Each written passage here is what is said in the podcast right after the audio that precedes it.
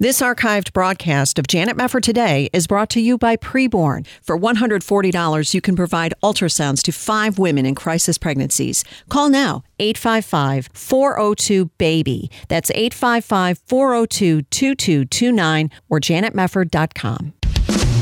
This is Janet Mefford today. Our confidence is in Christ alone. Are we going to stand with God come what may? If the Word of God says it, I believe it. And that's the way it is.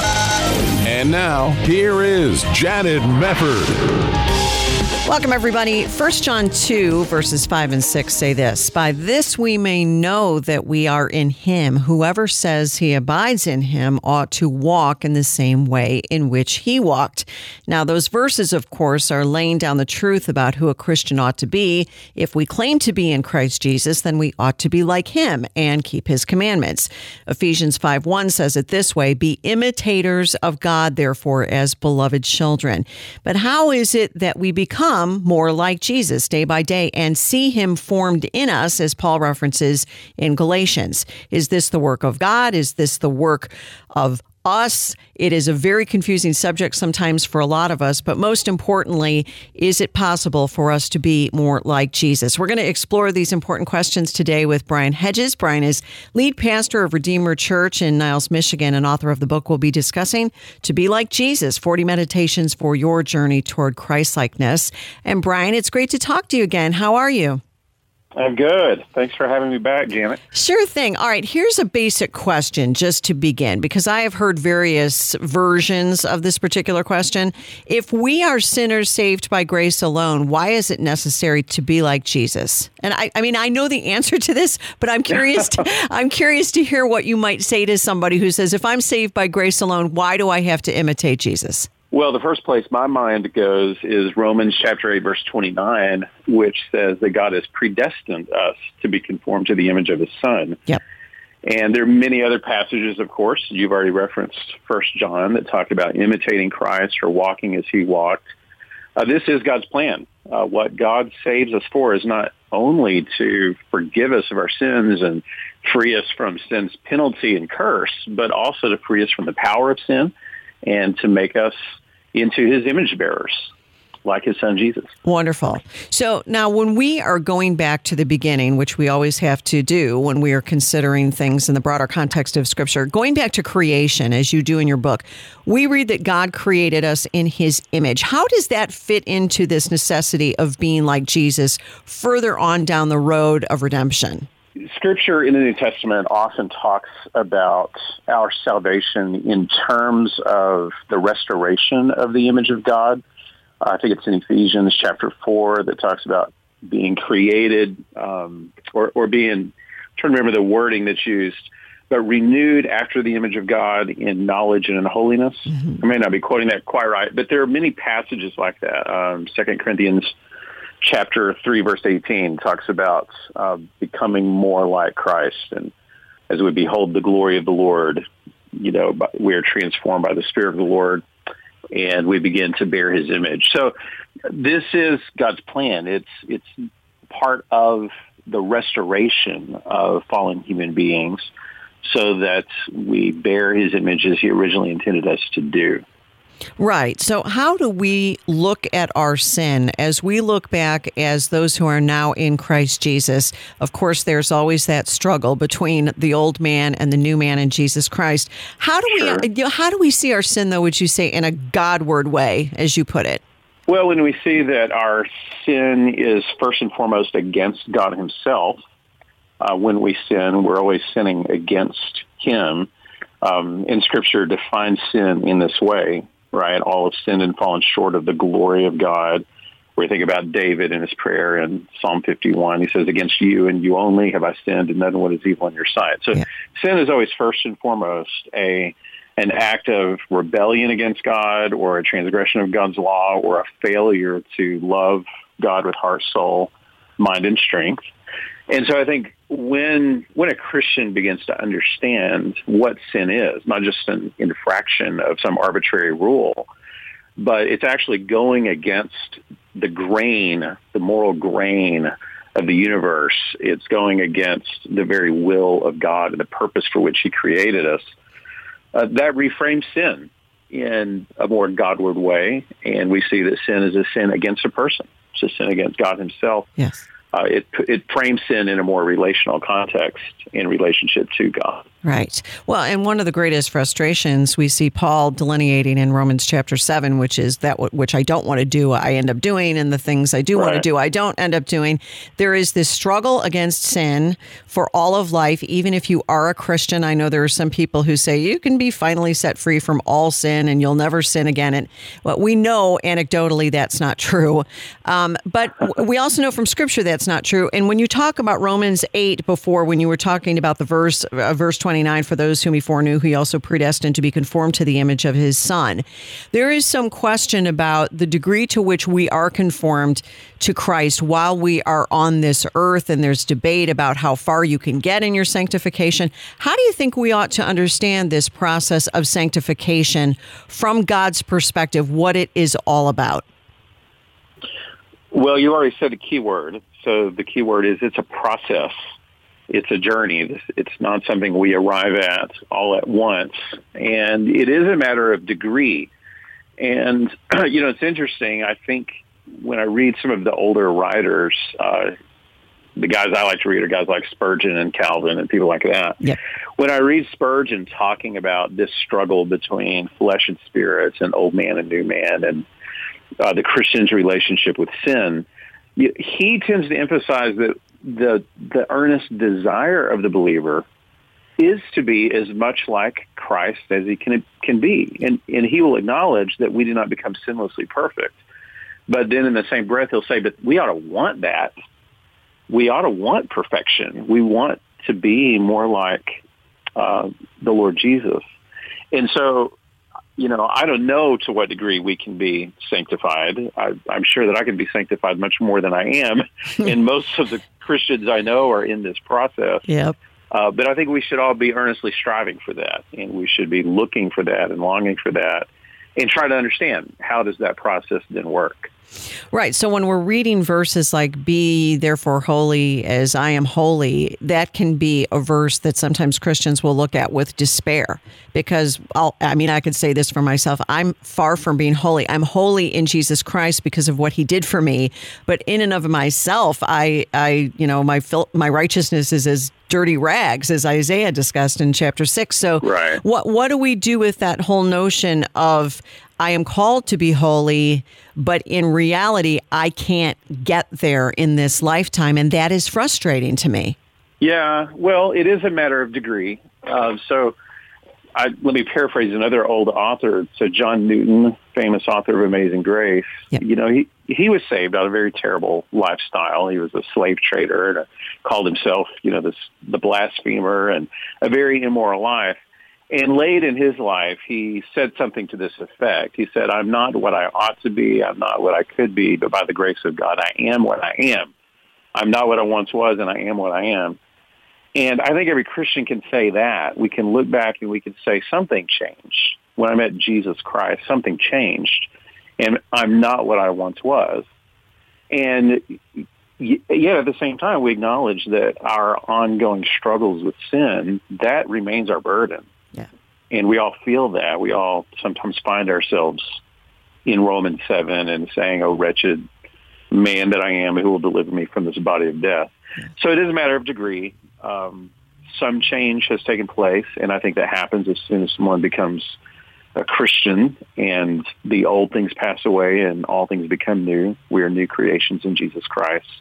And yet we know that we are still waiting for final glorification and the complete removal of sin in every way. Well, right. And and that's that's a key point when you talk about glorification because that's the end of the road for us on earth when we're finally glorified and that's the end of the progress and the process of sanctification. Now, one thing I want to get into when we come back from this break, Brian, is the issue of how the work of sanctification takes place because there is some confusion on this. There are people who will read certain verses in scripture and say, this is all the work of God, and other people who will say, well, wait a minute, there is a role that I am to play in my own sanctification. We're going to get some answers on that when we come back. Pastor Brian Hedges, his book is called To Be Like Jesus. We'll return after this on Janet Mefford Today.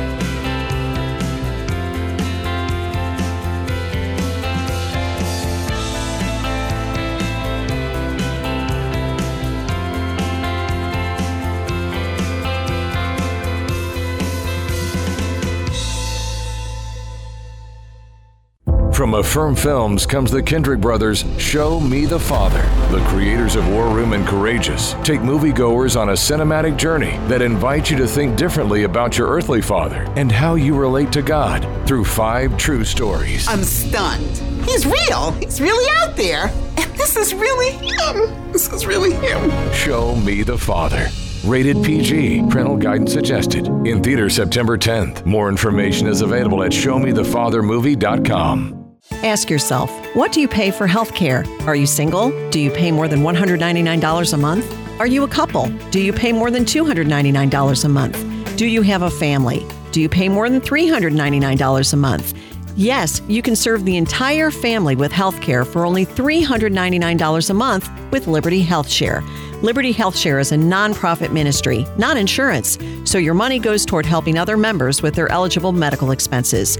And in your time of need, other members are there for you too. You can feel good knowing you're part of a community of like minded individuals. Sign up at any time of the year. Pick your own doctor and hospital. Find out more at libertyhealthshare.org slash JMT. That's libertyhealthshare.org slash JMT. Or call now 855 565 2561. That's 855 565 2561 or libertyhealthshare.org slash JMT. If you're looking for adventure, serving as a volunteer on the Mercy Ship is an adventure like no other. And you'll be serving on the largest non governmental hospital ship in the world, providing free care to some of the world's poorest people.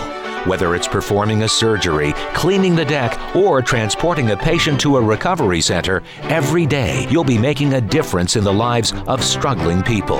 Begin your adventure today. Connect with us at mercyships.org. It's an adventure of a lifetime. You're listening to Janet Mefford today. And now, here's Janet. Well, for any of us who have been Christians for any length of time, there is always that daily desire that we feel to become more like Jesus Christ every single day. And the Bible talks a lot about it. We discuss this process of sanctification, sometimes with great delight and sometimes with a little bit of despair, because we are striving to be what is so hard to achieve. And in fact, without Christ, impossible to achieve at all. And that is to be like our Savior. Brian Hedges is with us. His book is called To Be Like Jesus 40 meditations for your journey toward Christlikeness. And in this discussion of sanctification, Brian, this is interesting. Uh, many people are a little confused on this point. They'll say, all right, well, my justification and the propitiation was achieved by God. That's the work of God. Whose work is sanctification? Because that seems to be some of God, some of me. How am I to understand it? Yeah, that's a great question, Janet. And I understand that confusion. I remember early in my Christian life having a lot of those same questions and feeling pretty frustrated with some of the teaching that I was hearing that was still leaving me confused. Yeah. Uh, if I could just go to one verse that I think is really clear and sheds light on this, it is Philippians chapter 2, verses 12 and 13, really, so two verses. Uh, Paul says, Therefore, my beloved, as you've always obeyed, so now not only is in my presence, but much more in my absence, work out your own salvation with fear and trembling. For it is God who works in you both to will and to work for his good pleasure. Yeah. So that verse, I, I know you're familiar with this, but that verse presents, I think, both sides of the equation. We have a responsibility to work something out, but we can only do that as we are empowered by God. So if someone asks very directly, whose responsibility is it um, when it comes to sanctification, I want to say it's both. Mm-hmm. And it's not 50% God's work and 50% mine. It is 100% the work of God and his grace, the work of his spirit in my heart and in my life, but it involves me and my choices and my actions and my affections. It involves me 100% as well. Good. Yeah, that's a good way to. That's a really good distinction, and that's an important point to make, so people don't say, "Well, I've done fifty percent, Lord. If I'm not there yet, it's your fault." I mean, that's the, you have to throw that out the window. That's not how it goes. But you know, right. yeah, and and understanding sanctification. If you look up some of the verses throughout Scripture on the subject of sanctification, there can also be a little confusion about where we are on that timeline. For example, you look at Hebrews ten ten, and it talks about the fact that we have been sanctified. And by that, Right. will we have been sanctified through the offering of the body of Jesus Christ once for all? Then it says we are being sanctified in Hebrews 10 14. It's in the present tense. So, how do we understand these different verb tenses of sanctification that we have been sanctified, we will be sanctified, we are being sanctified? How do we understand those in context and what they mean in our lives? Yeah, that's another good question. Uh, so theologians distinguish between two aspects of sanctification. One aspect is what we might call definitive or positional sanctification. And there's a very real sense that as soon as someone is in Christ, they are sanctified. Uh, just as much as they are justified and they are regenerated and they are adopted into the family of God. And in that sense, the sanctification really refers to a change in our status where we have been set apart for God and we now belong to him. And that's what, you know, the word sanctified means. It means to be set apart. So the word holy means to be set apart for God. The other dimension to sanctification is what we might call progressive sanctification. And that's the that's the ongoing outworking of sanctification in our lives. And one illustration that I've used for this at times is of marriage. Uh, so August 17th, 1996 is when I married my wonderful wife, Holly. It's almost 25 years. And the minute that we said I do and the preacher said I now pronounce you man and wife, our status changed to married. But I've spent 25 years trying to figure out how to be a husband and what it means to actually live out those vows that we made and that commitment.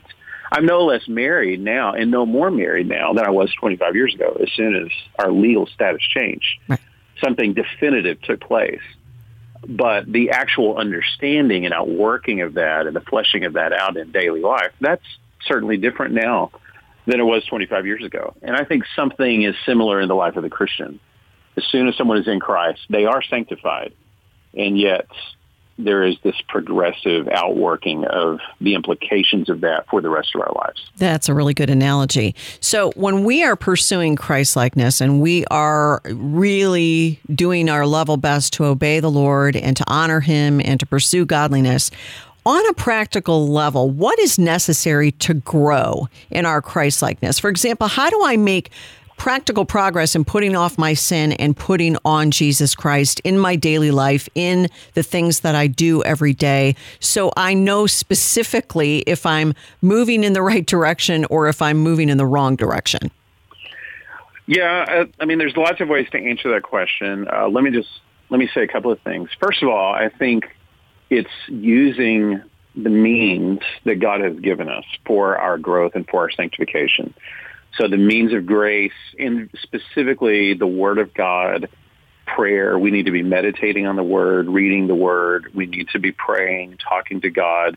Public worship. We need to be gathering with the people of God and helping one another. Scripture talks about exhorting one another and admonishing one another. So these are means that God has given to help us mature, to help us grow, uh, to, to lead us to repentance when we've sinned and to help us grow in faith. So we need those means of grace. Okay. And then uh, the second thing, and this is kind of a, a subset of the means of grace, uh, I sometimes talk to our church about keeping short sin accounts with God. Hmm. Uh, and practicing repentance and confession of sin. So uh, the reality is that we all do still fail and we sin. But there's a big difference between the Christian who sins, you know, a careless word or a wrong thought or conscious of wrong motives or a slip up of some kind, recognizes that, confesses it, and repents. There's a big difference between that and someone who builds an entire habit and then a lifestyle of unrepentant sin. Good. Yeah. And sanctification, I think, takes place when we're keeping the short accounts. We are quickly repenting, confessing what we know to be sin, and we're maintaining close fellowship with the Lord. And that's really the key thing, Yeah. more than anything else, is that we are in the presence of God. For sure. Th- that's really good advice.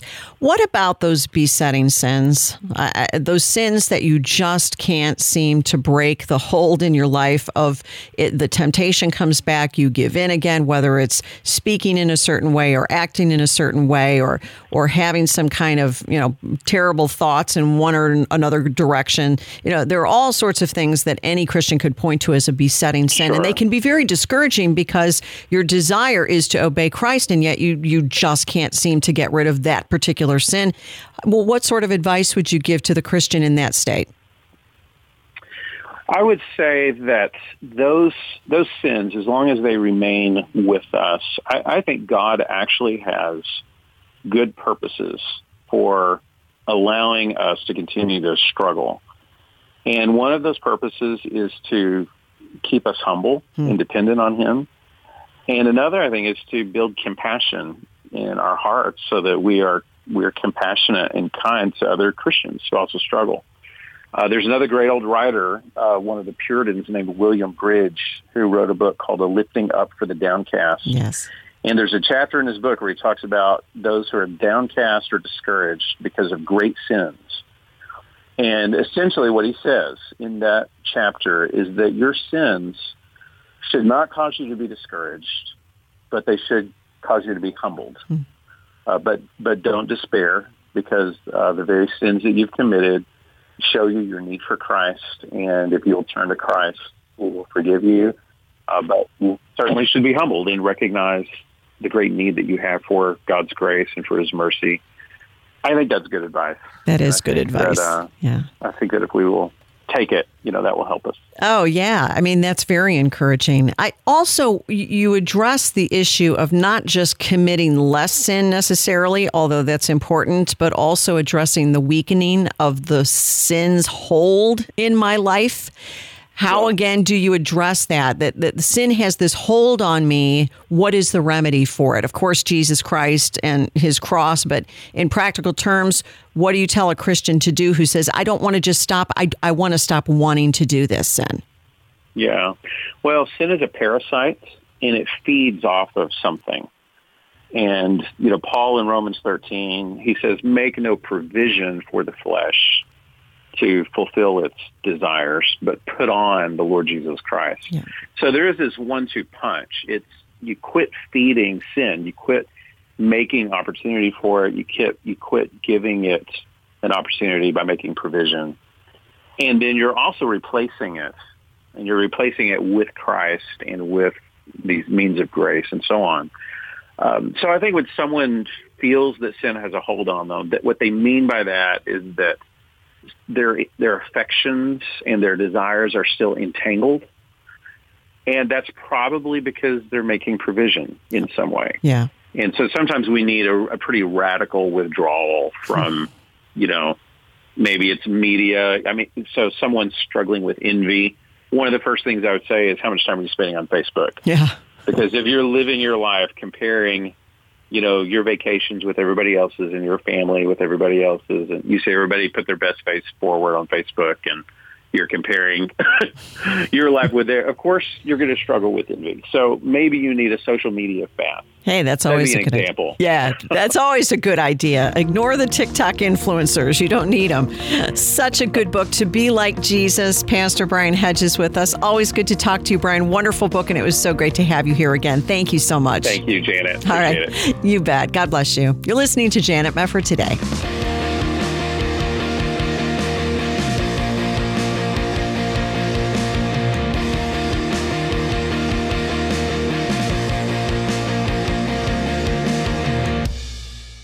This archived broadcast of Janet Mefford Today is brought to you by Preborn. For $140, you can provide ultrasounds to five women in crisis pregnancies. Call now, 855-402-BABY. That's 855-402-2229 or janetmefford.com. This is Janet Mefford today. And now, here's your host, Janet Mefford. You know, John chapter 3 talks about the new birth. It's that famous story of Nicodemus speaking with the Lord Jesus. And Nicodemus asks Jesus, How can a man be born when he is old?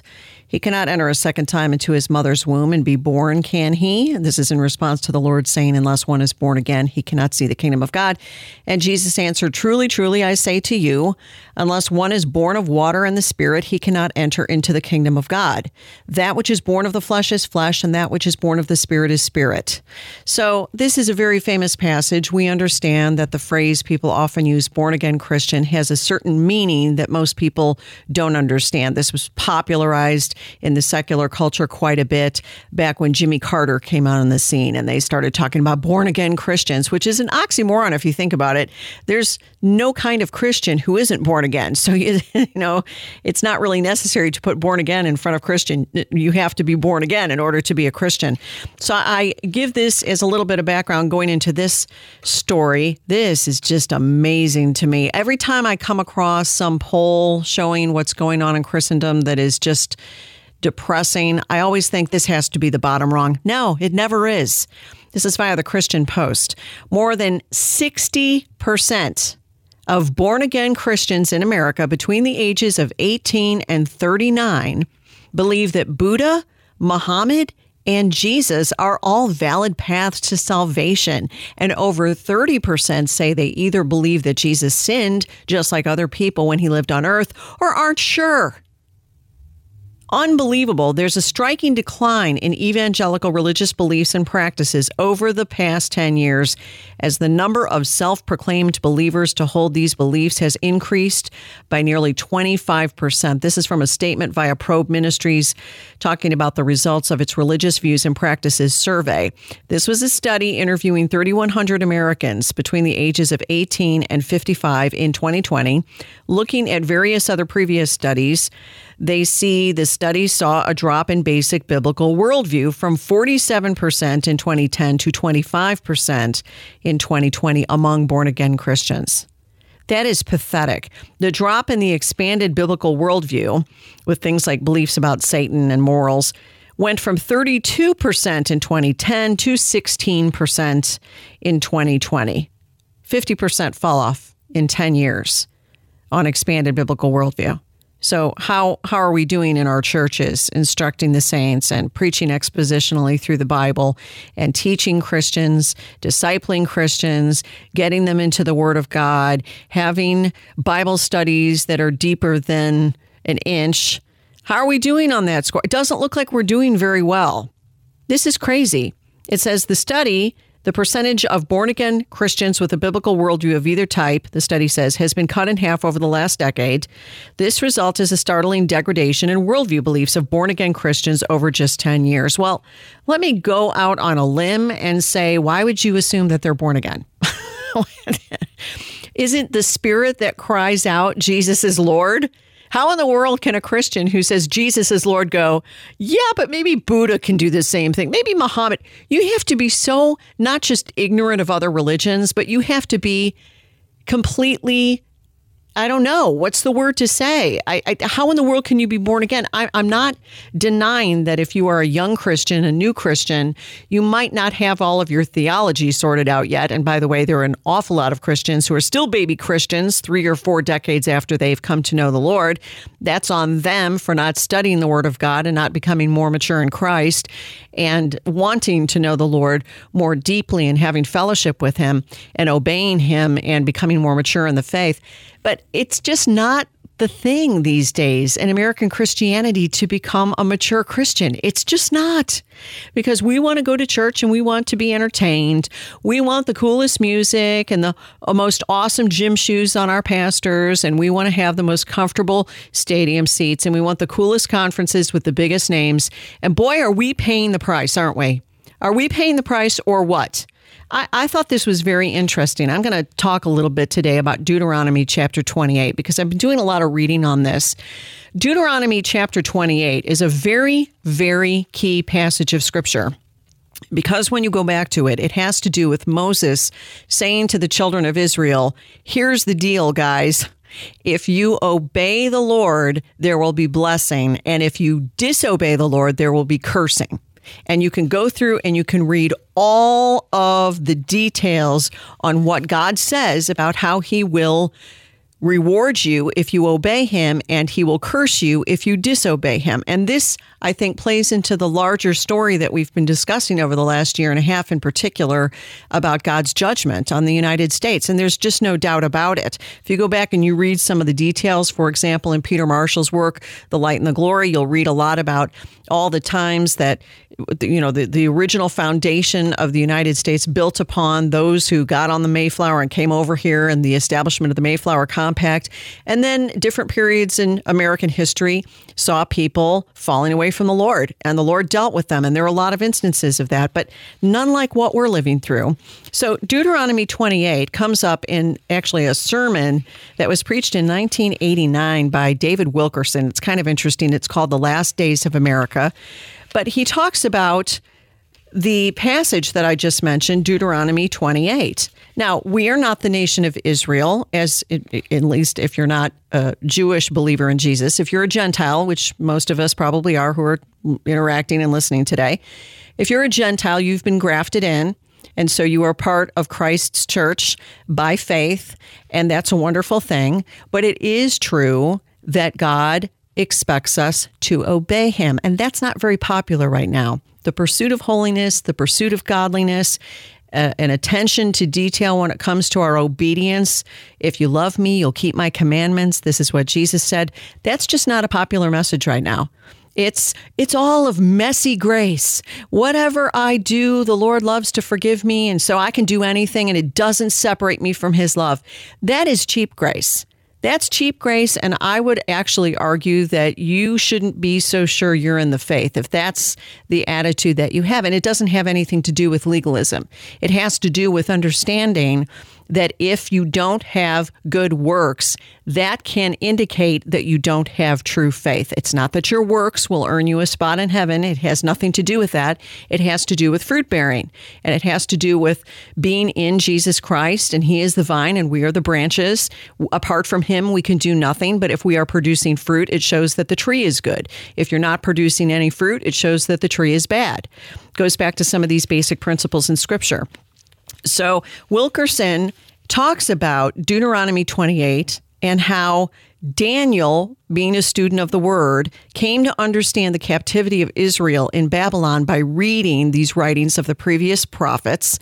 And from their prophecies, he calculated the end of the captivity, the time the Messiah would come, how long he would live, and when he would die. And he references Daniel 9 2. I, Daniel, understood by books the number of the years whereof the word of the Lord came to Jeremiah the prophet. He goes on to say Daniel listed all the terrible things that were happening to God's people in his day. He compared it all with Deuteronomy 28 and concluded, quote, the curse is poured upon us and the oath that is written in the law of Moses, the servant of God, because we have sinned against him. As it is written in the laws of Moses, all this evil is come upon us, for we obeyed not his voice.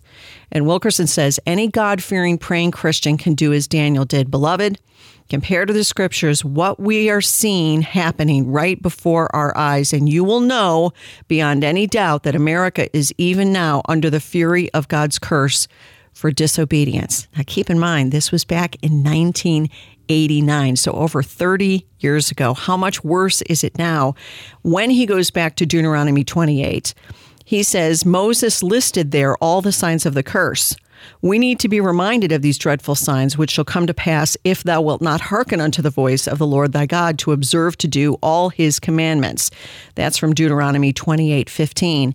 And he goes on to list 12 of the fearful curses here. It's going to really stun you to see how many of the plagues, the curses, I should say, listed in Deuteronomy 28 are very familiar sounding, including number 10, which is the loss of an entire generation of youth.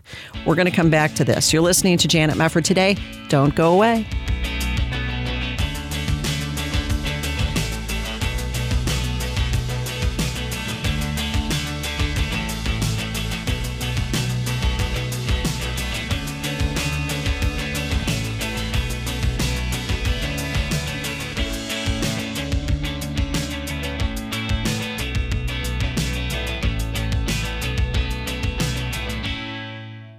Hi, this is Janet Mefford for Preborn. Candace talks about finding out she was pregnant. Thankfully, an ultrasound provided by Preborn allowed her to hear her baby's heartbeat. The sonogram sealed the deal for me.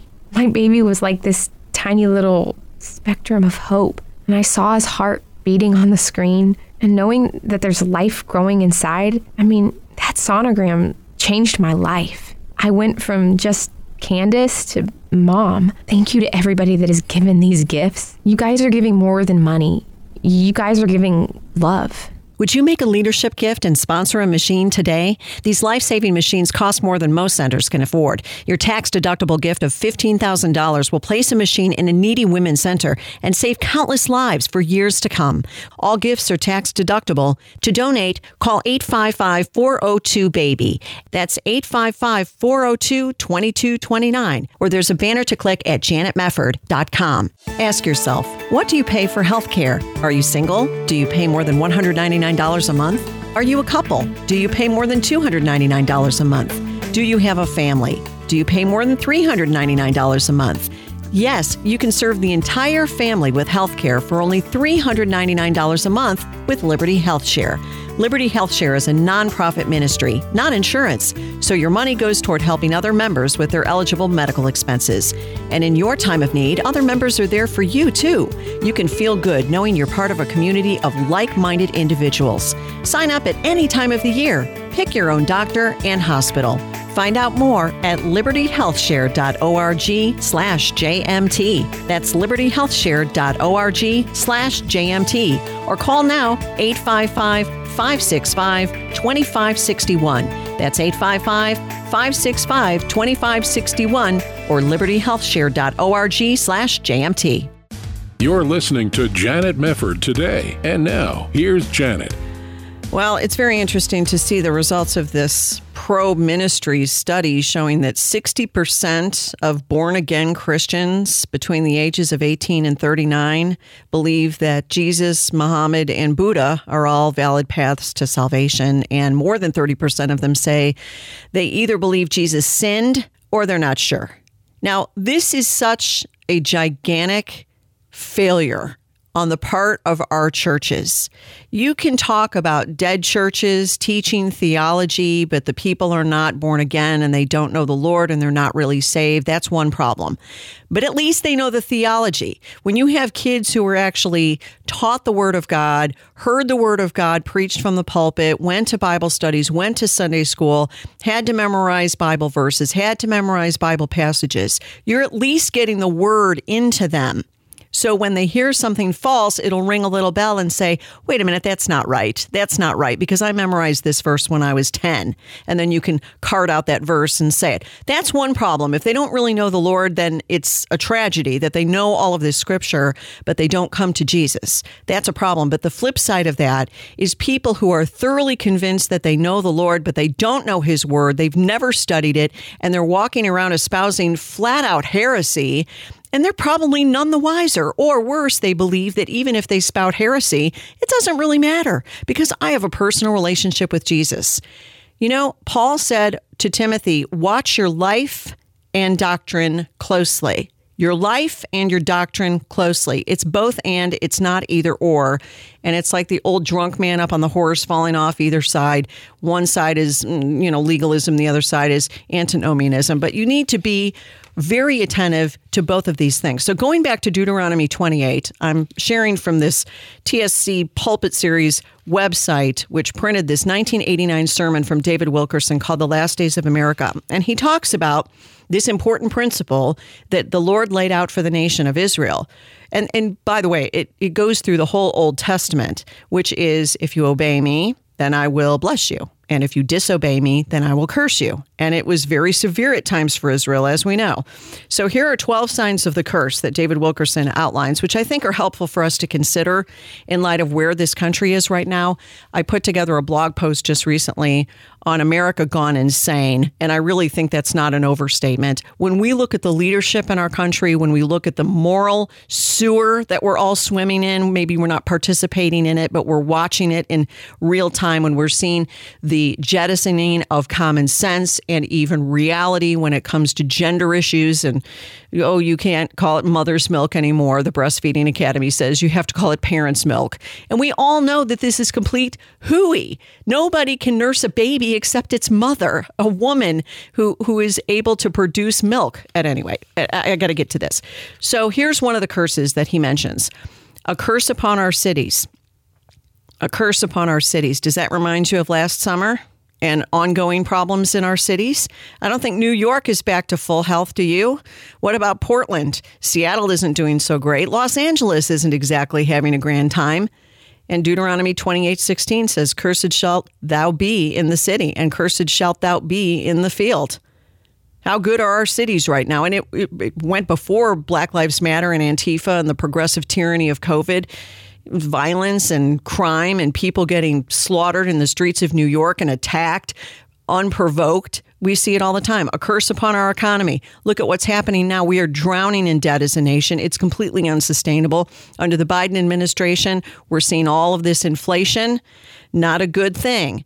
Now, I'm not, not going to go through every single one of these 12 for lack of time, but let's go to another one. A curse upon our foreign negotiations. Hmm, does that sound familiar to you? Verses 19 and 20. Cursed shalt thou be when thou comest in, and cursed shalt thou be when thou goest out. The Lord shall send upon thee cursing, vexation, and rebuke in all that thou settest thine hand unto for to do, because of the wickedness of thy doings.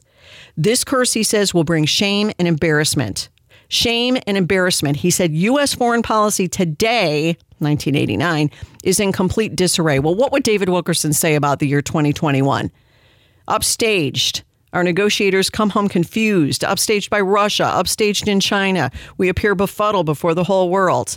Is it looking kind of familiar given what's going on in Afghanistan? Here's number five plagues of incurable illnesses. Hmm. The Lord shall make the pestilence cleave unto thee with a consumption and with a fever and with an inflammation. Huh, can you think of any particular virus circulating right now, maybe a different variant of the original virus that involves inflammation, fever, pestilence, sickness? That's verses 21 and 22. How about areas of drought? This is something addressed in verse 24. The Lord shall make the rain of thy land powder and dust. From heaven shall it come down upon thee. We have thousands of wells going dry in California due to drought right now. The Dixie Fire in California has spread to more than 725,000 acres. Do you know there's also drought in Minneapolis? Think about in Minneapolis. What do you think of when you think of Minneapolis right now? You think of anarchy? Not everybody in Minneapolis, but oh, you got to defund the police. Oh, let's have the riots. Ooh, let's have the looting. Who says that's not the hand of the Lord? Do we really have to make excuses for the Lord when things are going wrong? That, oh, he couldn't possibly be involved in it. Have you read the Old Testament? And I'm not saying every single thing that happens is God's direct judgment, but I'm kind of amending that looking at where we are now as a nation. Let's see another one. Insignificant enemies will put our armies to chase. Deuteronomy 28, 25, and 26. The Lord shall cause thee to be smitten before them, and thy carcass shall be meat unto all fowls of the air. And he references Vietnam. Today, we could reference Afghanistan. Insignificant enemies will put our armies to chase. Wow, do you think the Taliban is going to allow Americans to flee from the airport? Oh, we have the American president. Oh, please, Taliban, let the Americans go. It's, it's, more than just a disgrace and an embarrassment and a debacle for the United States, I think it's a sign of judgment. There's an epidemic of divorce referenced in this passage, there's a wave of bankruptcies referenced in this passage, and here's the one I mentioned earlier the loss of an entire generation of youth. Thy sons and thy daughters shall be given unto another people, and thine eyes shall look and fail with longing for them. That's verse 32. He says, Today, a nation of adults supplied with all money and might can merely stand by and watch in horror as drugs and violence swallow up an entire population of youth.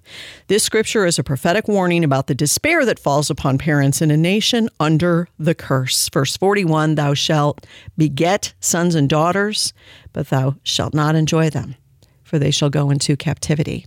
When I go back to that study from Probe Ministries on this pathetic statistic that 60% of so called born again Christians between the ages of 18 and 39 don't even have a basic grasp of what salvation through Jesus Christ even means. We are losing our kids in the church and we have nobody to blame but ourselves. Let's let's just not sugarcoat this. We have not obeyed the Lord, have we? As a church and individually, each one of us have to give an account to God. All of us do. I do. You do. We are responsible before the Lord to obey Him and to do what he has told us to do. But I, I, found this really good quote actually from Walter C. Kaiser Jr., who is an Old Testament professor, former president of Gordon Conwell Seminary. And in one of his books, he said, Possession of the Word of God is no guarantee that men and women will respond to it. Israel had three types of leaders, each with a unique type of revelation from God the priests with the law, the prophets with the word of the Lord, and the wise men with wisdom. Yet they did little, if anything, to heal the wound of God's people. Most amazingly, that law, word, and wisdom failed to evoke any response from these leaders themselves, much less the people. They did not even blush when they heard the word. It had become a strictly external word and an intellectual exercise. Can you think of any Christian leaders or pastors today who might fit that description?